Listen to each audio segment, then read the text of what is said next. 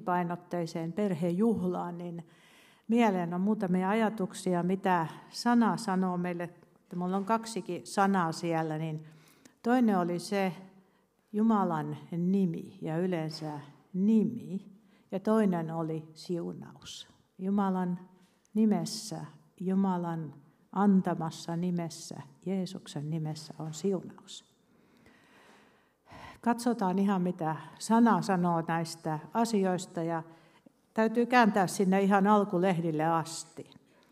Siellä nimittäin Raamatun ensimmäiset jakeet, niin joku viisaampi on sanonut siellä, että ne Raamatun ihan ensimmäisen Mooseksen kirjan, sen Genesiksen alkujakeet, niin on niin yksinkertaista kieltä, että sen pystyy kääntämään mille kielelle tahansa. Siellä on niin sanottuja sellaisia, olisiko ne nyt sellaisia kantasanoja, jotka on niin yleisiä kaikissa kielissä, että mikään maailman kieli niin ei pidä niitä erikoisina sanoinaan. Se pystyy kääntämään kaikille kielille. Ja ensimmäiset sanat siellä on, että alussa Jumala. Alussa Jumala loi taivaan ja maan ja sitten niin sanotusti lopun tiedämmekin. Mutta se, mikä siellä oli mielenkiintoista tällä lukemalla, niin siellä puhutaan siitä, että maa oli autio ja tyhjä ja sitten Jumala erotti valkeuden ja pimeyden ja sitten Jumala nimitti valon päiväksi. Jumala sanoi, että tässä on valo ja tämän nimi on nyt päivä. Hän antoi asioille nimet. Sitten seuraavan nimen hän antoi taivaan avaruuden pimeyden hän nimitti yöksi. Pimeys, olkoon sen nimi yö. Sitten oli vielä kolmas asia, jonka hän nimesi. Hän erotti taivaan avaruudet ja vedet ja tapahtui, mitä hän sanoi, niin tapahtui. Jumala sanoi tulkoon, tehköön, tapahtukoon näin ja niin tapahtui. Ja se kolmas asia, mikä tapahtui, oli se, että oli avaruus, jonka hän nimesi, olkoon tämä avaruus taivas. No sitten mennään vielä siihen vähän niin kuin ajatuksellisesti siihen, että millä ihmeen kielellä nämä asiat sitten tapahtuivat. Mistä on tullut tämä ihmiskieli, jonka me niin kuin tiedämme, että jokaisella ihmisellä täällä maan päällä on jonkunlainen kieli. Mä olen itse opiskellut sitten monennäköisissä yliopistossa, ainakin muutamassa yliopistossa, kielitiedettä. Ja mikään sellainen selitys, mitä on annettu siitä, että miten kielet ovat syntyneet, niin oikein niin kuin käy järkeen. Koska ensimmäinen teoria siitä on se, että jos on kieli, niin se on aina jonkun yhteydenpidon väline. Eli tarvitaan ainakin kaksi henkilöä, ihmistä, olentoa, jotka puhuu sitä samaa kieltä. Eihän yhtä kieltä ole olemassa, yhden kielen puhujaa voi olla olemassa, koska kukaan ei ymmärrä häntä. Ja tämä on mysteeri edelleenkin, eikö? Mä näen, että te menitte jo tässä asiassa aivan niin kuin samalla lailla solmuun kuin minä itsekin, että mistä ihmeestä kieli on tullut, kuka sen ensimmäisen kielen ja sanan on keksinyt ja kuka on sitä ruvennut ymmärtämään, koska tällä hetkellähän meillä on aikamoisia niin kuin vaikeuksia ymmärtää toinen toisiamme ja maailmassa on ties kuinka monta kieltä. Mutta Jumala sanoi ja niin tapahtui. Ja Jumala nimesi asioita. No mennään eteenpäin siellä. Siellä maailma on tekeillä. Ja me tiedämme, että siellä oli myöskin läsnä jotakin. Mennään kolossalaiskirjeeseen katsomaan. Sanotaan siellä oli maa oli autio ja tyhjä ja Jumala loi. Mutta kolossalaiskirjeessä sanotaan muun muassa näin. Hänessä siellä ensimmäinen luku 16 jae, kolossalaiskirja 1:16, niin sanotaan, hänessä puhutaan rakkaan poikansa valtakunnasta, eli Jumalan pojan valtakunnasta puhutaan siinä aikaisemmin. Jae 15 sanoo, hän, Jeesus, on näkymättömän Jumalan kuva, koko luomakunnan esikoinen. Jae 16 jatkuu, hänessä luotiin kaikki, mitä on taivaissa ja maan päällä, näkyvät ja näkymättömät, olivatpa ne valtaistuimia tai herruuksia, hallituksia tai valtoja. Kaikki on luotu hänen kauttaan ja häneen. Kun me tiedämme, että alussa oli Jumala, alussa oli Maa oli autio ja tyhjä, ja Jumalan henki liikkui vetten päällä. Ja tämä sana Jumala, tuossa on ensimmäinen tällainen viite, niin täällä tämä Jumala-sana sanotaan minun raamatussani ja varmasti teidänkin. Jumalaa tarkoittava hebrean sana Elohim on monikkomuotoinen. Jumala, jossa on kolme. Hän on yksi, mutta hänessä on kolme. Jumalan henki liikkoi vetten päällä ja kaiken luomakunnan esikoinen Jeesus oli siellä läsnä, sillä hänessä, hänen kauttaan ja hänen luotiin kaikki. No sitten tapahtui niin, että kaikki oli hyvää, mitä Jumala loi. Ja sitten jakeessa 26 ollaan edelleen ensimmäisessä luvussa tätä Raamatun ensimmäistä kirjaa, ensimmäinen luku, niin Jumala sanoi, tehkäämme ihminen kuvaksemme, kaltaiseksemme. Tehkäämme, sekin on monikko siinä. Tehkäämme ihminen kuvaksemme, kaltaiseksemme. Hallitkoon hän merenkaloja, taivaan lintuja ja koko maata sekä kaikkia maan päällä liikkuvia isoja ja pieniä eläimiä. Niin Jumala loi ihmisen omaksi kuvakseen. Jumalan kuvaksi hän loi hänet, mieheksi ja naiseksi hän loi heidät. Ja Jumala siunasi heidät.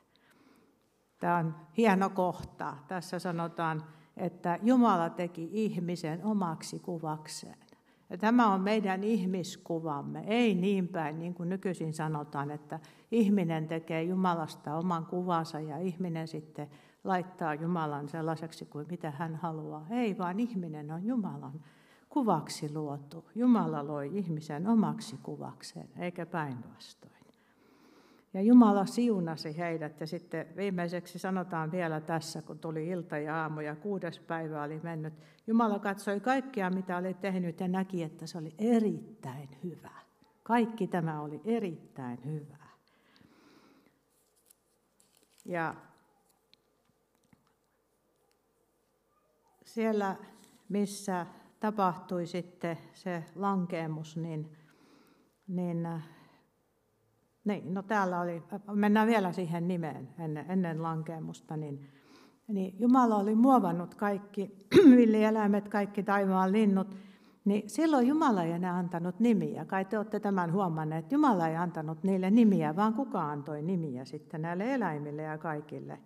Ihminen oli paratiisissa, kun sanotaan jakeessa 2. luku ja jae 19, sanotaan näin, että kun Herra Jumala oli muovannut maasta kaikki villieläimet ja kaikki taivaan linnut, hän oli tuonut ne ihmisen luo nähdäkseen, minkä nimen hän antaisi kullekin niistä. Se oli varmaan aikamoinen sellainen niin kuin paraati, mikä siellä meni, sieltä tuli linnut lentään ja kuka mitäkin 4 ja 2 jalalla ja millä lensi ja käveli ja mateli. Ihmisen luo ja Adams, että tuon nimi on tuo ja tuon nimi on tuo. Se oli aikamoinen nimeämisoperaatio. Ja jokainen elävä olento sai juuri sen nimen, jonka ihminen sille antoi. Ihminen antoi nimet näille. Ja nykyisin sanotaan, että ihminen on laji muiden joukossa, mutta ei Raamattu näin opeta. Ihminen antoi nimen. Ihminen antoi nimet kaikille karjaeläimille, kaikille taivaan linnoille ja villieläimille. Mutta yksikään niistä ei ollut sellainen kumppani Aadamille. Aadamilla oli muuten nimi myöskin, se Aadam oli ihminen, hänellä oli nimi. Ja sitten Jumala rakensi hänelle kumppanin, naisen siitä kylkiluusta, jonka oli ottanut miehestä ja toi hänet miehen luo. Mies sanoi, tämä on luu minun luustani ja liha minun lihastani, tätä on kutsuttava naiseksi. Eli täällä on nyt sitten Adam nimitti myöskin, sillä miehestä hänet on otettu. Hava, Eeva, kaiken elämän äiti, se oli tämä naisen nimi. Onko muuten maailmassa elänyt senkään jälkeen yhtään ainoa ihmistä, jolla ei olisi ollut nimeä? Eikö meillä kaikilla ole ollut nimi? Jos mennään tuonne menneisiin sukupolviin, niin siellä hautakivissä lukee heidän nimensä. Ja vaikka olisi miten vähäarvoinen ja kuinka vähän aikaa elänyt ihminen, niin kyllä hänellä nimi on ollut, eikö niin? Ja jokaisella ihmisellä on nimi. Ja joku ehkä pitää sitä, että ne on nyt vain vanhemmat sen keksineet, mutta on sillä suurempi merkitys. Kyllä meidän nimet on noterattu.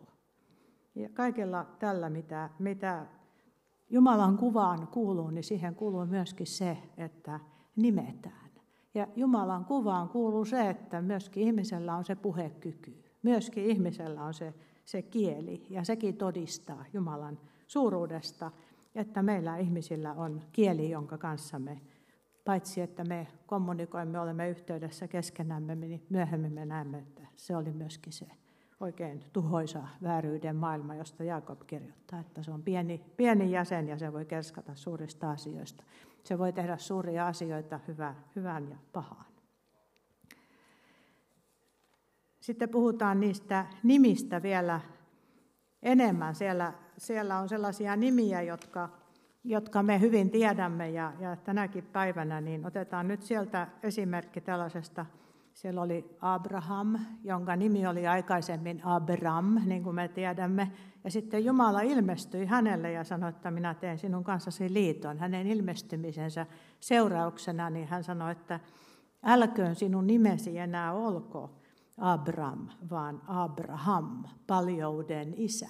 Ja Abrahamilla ei ollut siinä vaiheessa mitään kansanpaljoutta jälkeläisiä ja hän sanoi, että palvelija hänet perii, että ei tässä enää mitään jälkeläisiä tule. Mutta Jumala antoi hänelle sellaisen uskon henkisen nimen, ja Abraham uskoi Jumalaa, ja hänestä tuli monien kansojen isä.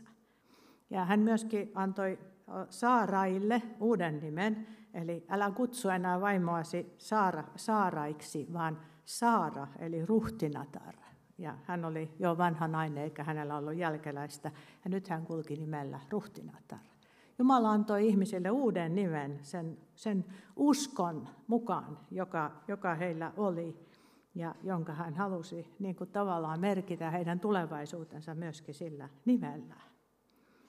Sitten oli meidän hyvin tuntemamme henkilö tämä Jaakob. Mennään katsomaan hänen nimestään se episodi, jonka varmasti tiedätte oikein hyvin. Jaakobin elämä oli jo siinä vaiheessa ollut aika kirjavaa. Hän oli joutunut pakenemaan veljensä Eesaulta ja hän ei tiennyt, että mitä hänen elämänsä nyt sitten kuuluu. Hän rukoili pelastusta veljensä käsistä. 1. Mooseksen kirja 32 kertoo siitä. Ja hän oli jo laittanut laumoja kulkemaan edelle ja tällaisia lahjoja, että hän olisi veljensä Eesaulta sitten lepytellyt ja vaimot ja lammaslaumat ja kaikki muut oli siellä viety joen yli, mutta Jaakob oli yksin. Sinä yönä Jaakob oli yksin. Puhutaan 23 jakeesta eteenpäin. Kun Jaakob oli jäänyt yksin, eräs mies kamppaili hänen kanssaan päivänkoittoon saakka.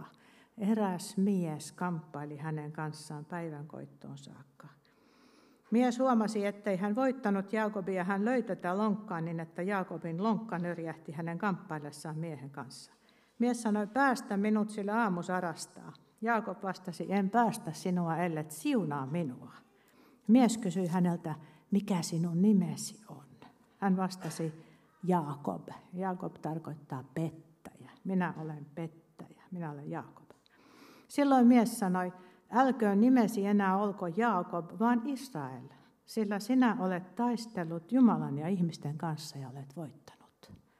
Omituinen voitto, hän oli ontuva mies siinä vaiheessa.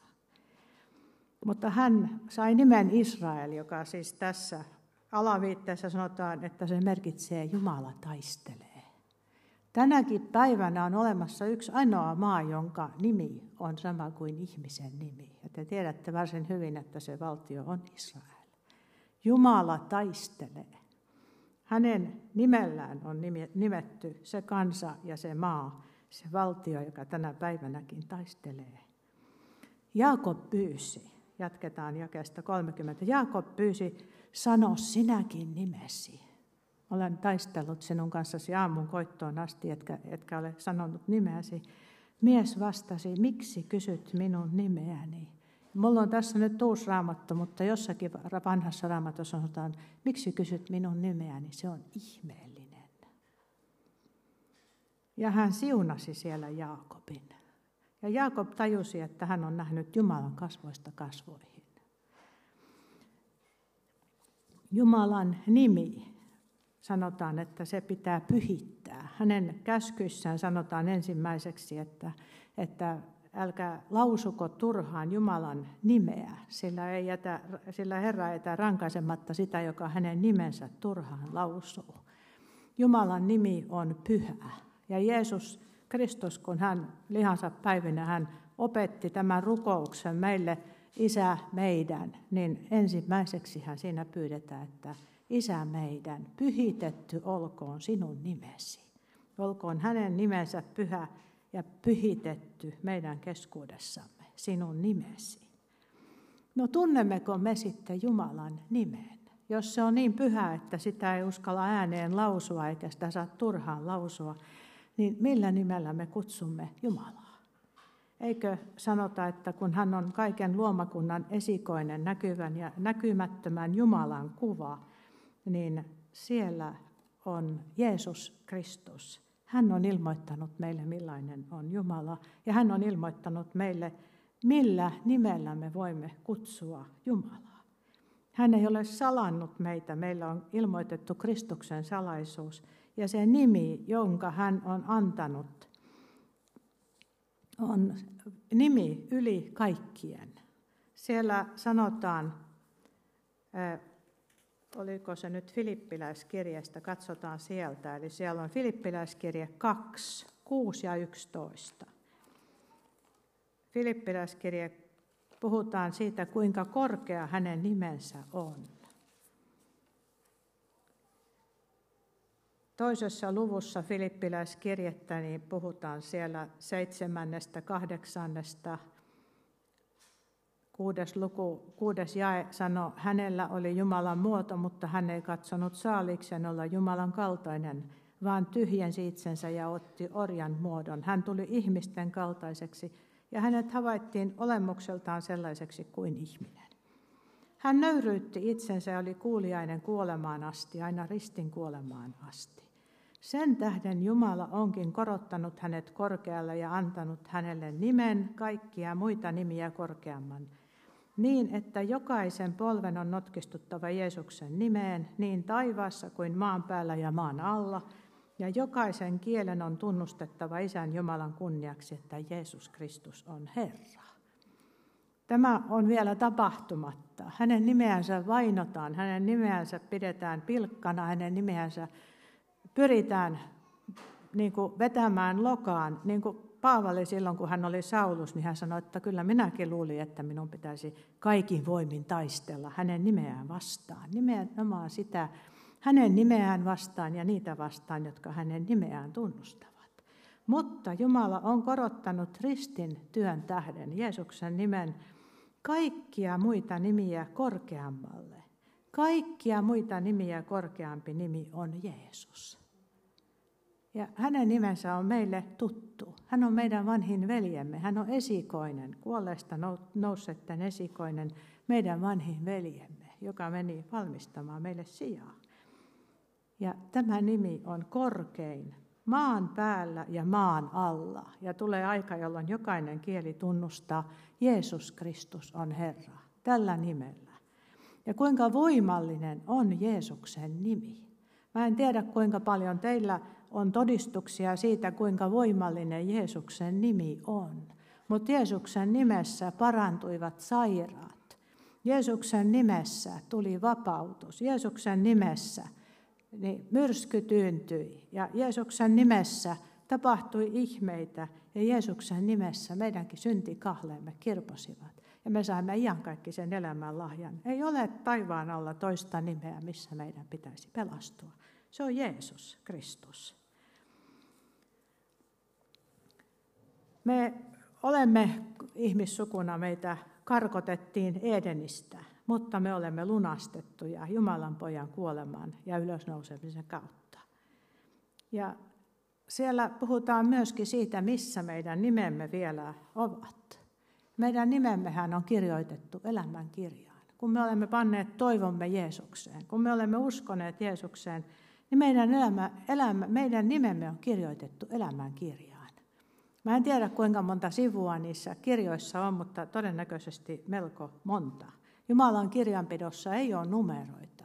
Ei siellä ole mitään sellaisia niin kuin koodeja, eikä kirjaintunnuksia, eikä henkilöturvatunnustakaan. Siellä on sinun nimesi. Siellä on ihan sillä nimellä, millä sinut tunnetaan.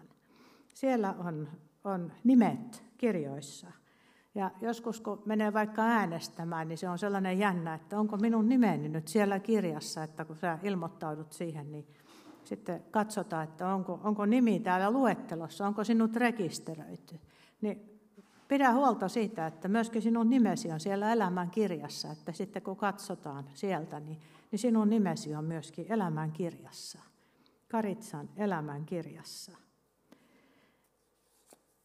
Ja niin kuin yleensä, niin Raamattu on hyvin, hyvin tällainen yhtenäinen kirja, että se mitä tuolla alkulehdillä on, niin se toistuu ihan siellä sillä tavalla, että se yhdistyy sinne ihan loppuun asti. Eli tämä, mitä nimestä sanotaan, niin elämän kirja on se, joka ratkaisee sitten, että onko sinun nimesi elämän kirjassa, niin silloin sinulla on iankaikkinen elämä.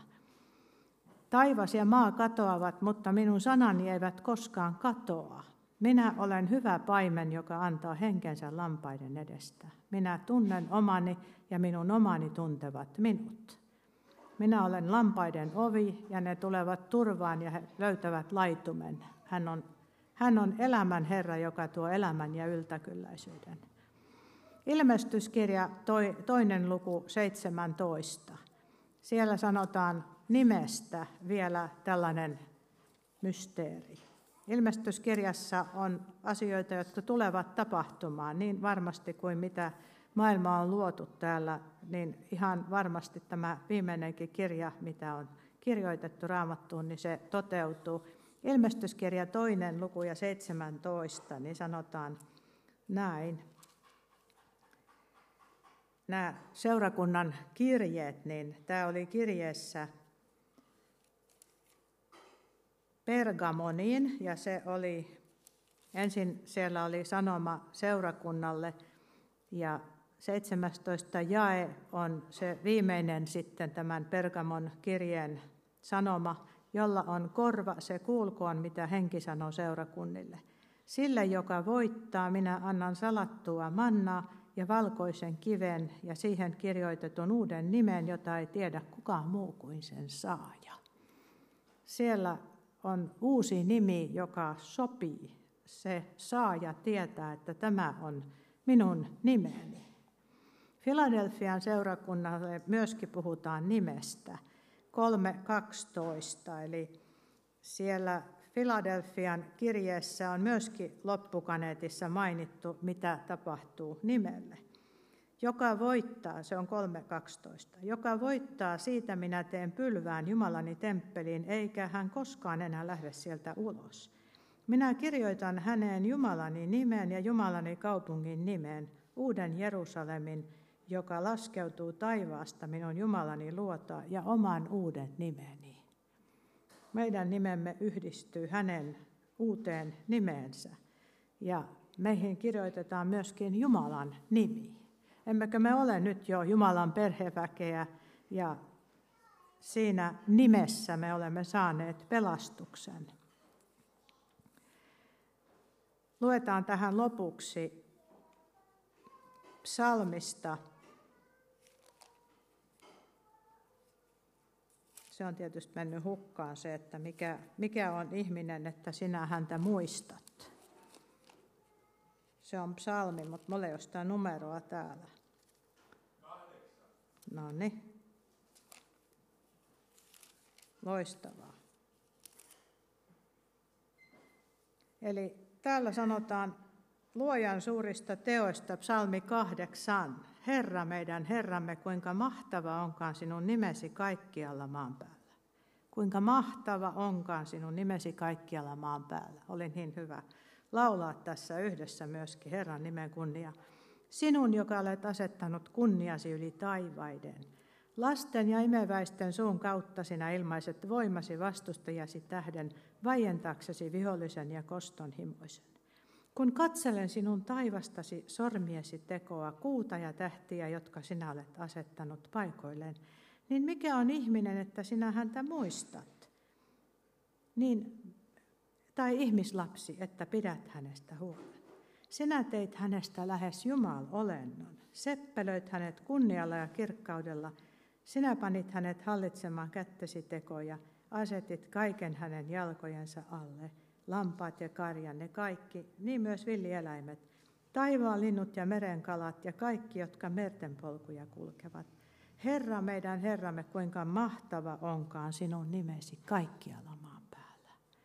Hän tulee takaisin. Hän tulee omissa nimissään, ei enää kärsivänä, vaan hän tulee kuninkaana.